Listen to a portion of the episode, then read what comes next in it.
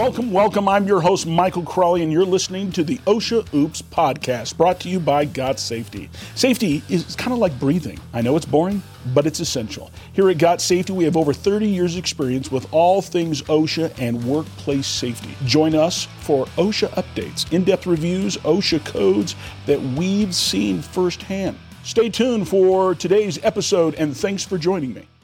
Uh, welcome back again to OSHA Oops. We've had such a long relationship with you watching all these videos. We're grateful for your attendance today.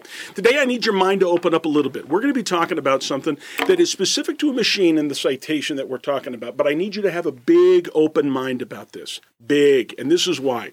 We're talking about a title, a, a title called Point of Operation. Let's get into it.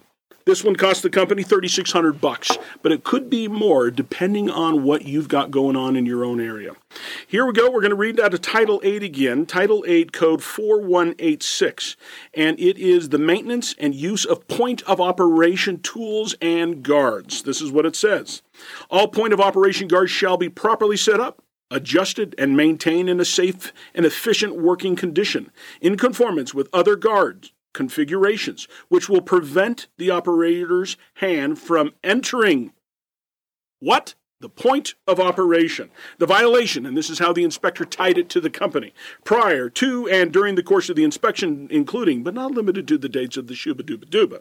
The employer failed to provide an effective point of operation guard to the Butch Boy TCA 22 countertop grinder. I know you always got these top grinders all over your shops. Let's not lie to each other. And adjusted and maintained in a safe, efficient working condition in conformance with figure G8 and table stuff and all the other rest of the madness. This is what we're saying.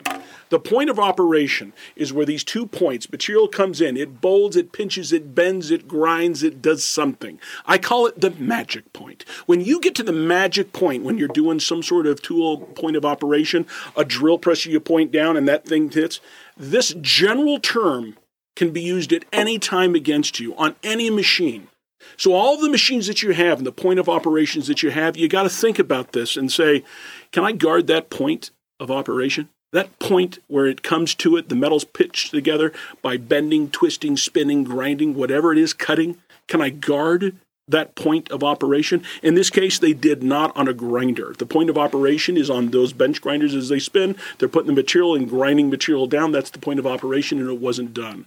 The inspector utilized this because it was easy. There may have been a more appropriate code they could have hit him with, but in this case, it was the easiest point of operation, which is a great example on you to think openly about all the different points of operations in your shop. Everybody, let me say this the point of operations are easy to see when you got a keen eye, and that's what we've got here at Got Safety. So that is me again, Michael from OSHA Oops at Got Safety. If you've got questions about your points of operation, come see us. Come down to our website, give us a call. We can come out and take a look at what you got. Hey, thanks for watching, and we'll see you on the next one.